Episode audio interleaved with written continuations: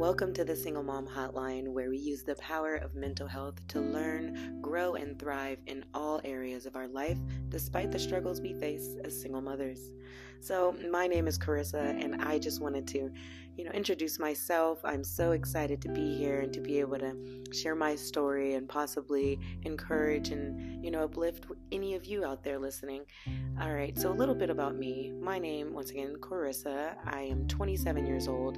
I had my daughter at 20. I have a beautiful 7-year-old baby girl. Not so much baby anymore. And the way that everything transpired really hit me like a ton of bricks. Okay, I just left college. I was trying to go back and forth to LA. I grew up in Vegas, so I was going back and forth to LA doing castings because I wanted to be an actress. So that's what I was doing. I was on the grind. I was, I was trying to do my thing. So in the midst of all that, I meet this handsome, debonair fella, I went really head over heels for him, needless to say. Everything happened very fast. It was a course of 3 months, and within that first month, I was pregnant.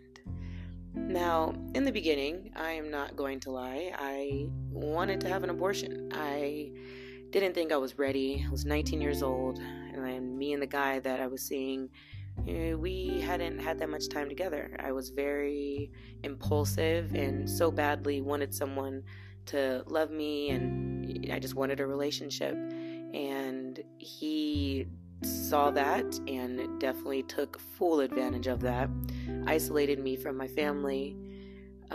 Once I was pregnant, he would say, "Wow, you would get rid of our baby, and I want to marry you."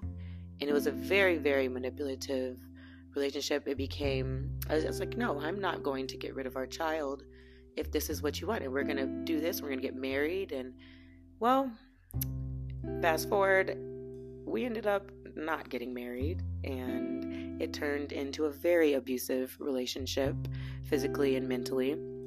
I had to remove myself from that. I moved back to my parents' house.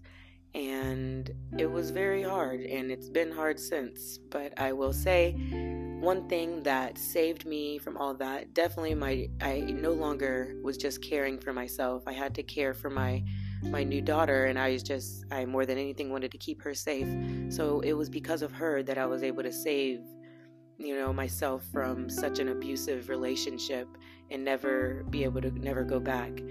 But as far as my mental, I didn't realize just how badly it had affected me and how I would continue life and be able to parent her. And all the trauma that I had faced, I never dealt with. So fast forward 2 years or so, my daughter's 2 years old, I finally hit a wall. She was 2 or 3.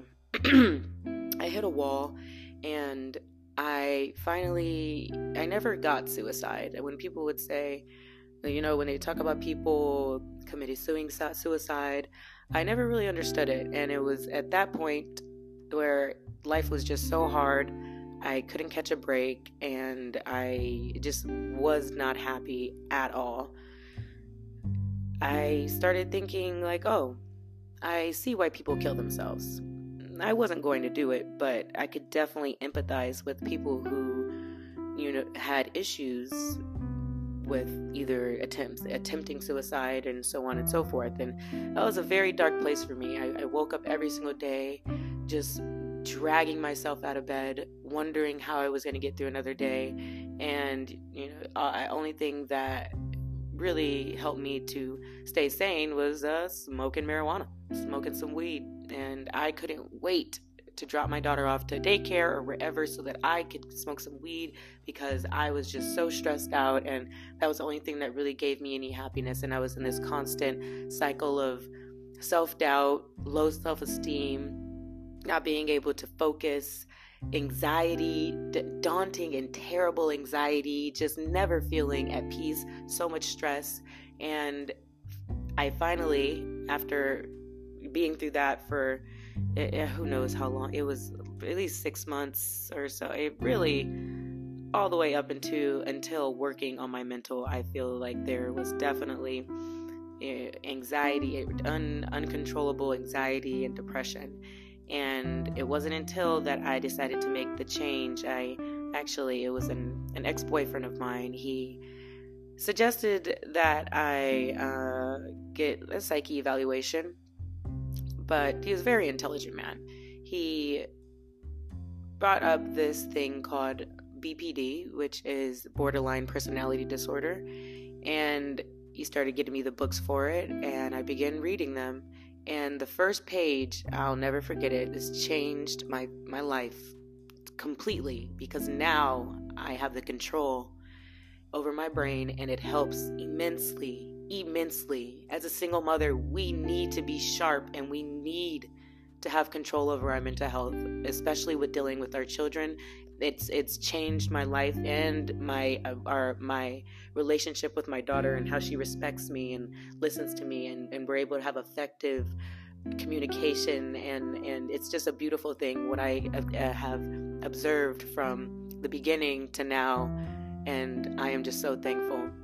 But go back to this. The first page I had read, do you have a problem with overwhelming emotions? They called it overwhelming emotions. And I was just like, wow, that really sounds like me. Like, I couldn't not cry, or I couldn't handle stress. I couldn't handle anger or any of that. It would be so explosive, and so like everything would be extreme. And I just felt like I couldn't control myself. And finally, once I got into that, I got into cognitive behavioral therapy, which you learn different coping skills and different coping mechanisms to be able to redirect your thoughts. If you're having negative thoughts, you can redirect your thoughts and be able to shift them to a more positive way of thinking. And it completely reduced my anxiety. I began meditating and being able to quiet my brain with all those self-limiting thoughts and self-doubts and how I can't do this or how I can't do that. But with constant practice, I have now been able to, every single day I wake up, I have my routine. I listen to my motivational inspiration, and it just really has made such a difference in my life. And I really want everyone else out there and all these other single mothers or any woman, man, anyone listening to this, to just look into your mental health, do something about it. So I want to encourage anyone out there listening to start living intentionally. Don't just be on autopilot. Let's wake up and be intentional. And anyone can do it. You have to want it. You have to really want the change, and you can do it. I've been through so much, and I know everyone has their different story, but just know that you can too. And I hope to encourage you to be able to step past your false beliefs or things that don't serve you and don't help you to grow to be the best you can be. I encourage you to let it go and really start focusing on your mental health, because I feel like this is the ultimate key to being a super successful single mother. So thank you for tuning in, and I hope you guys have a beautiful day. I'll see you next time on the Single Mom Hotline.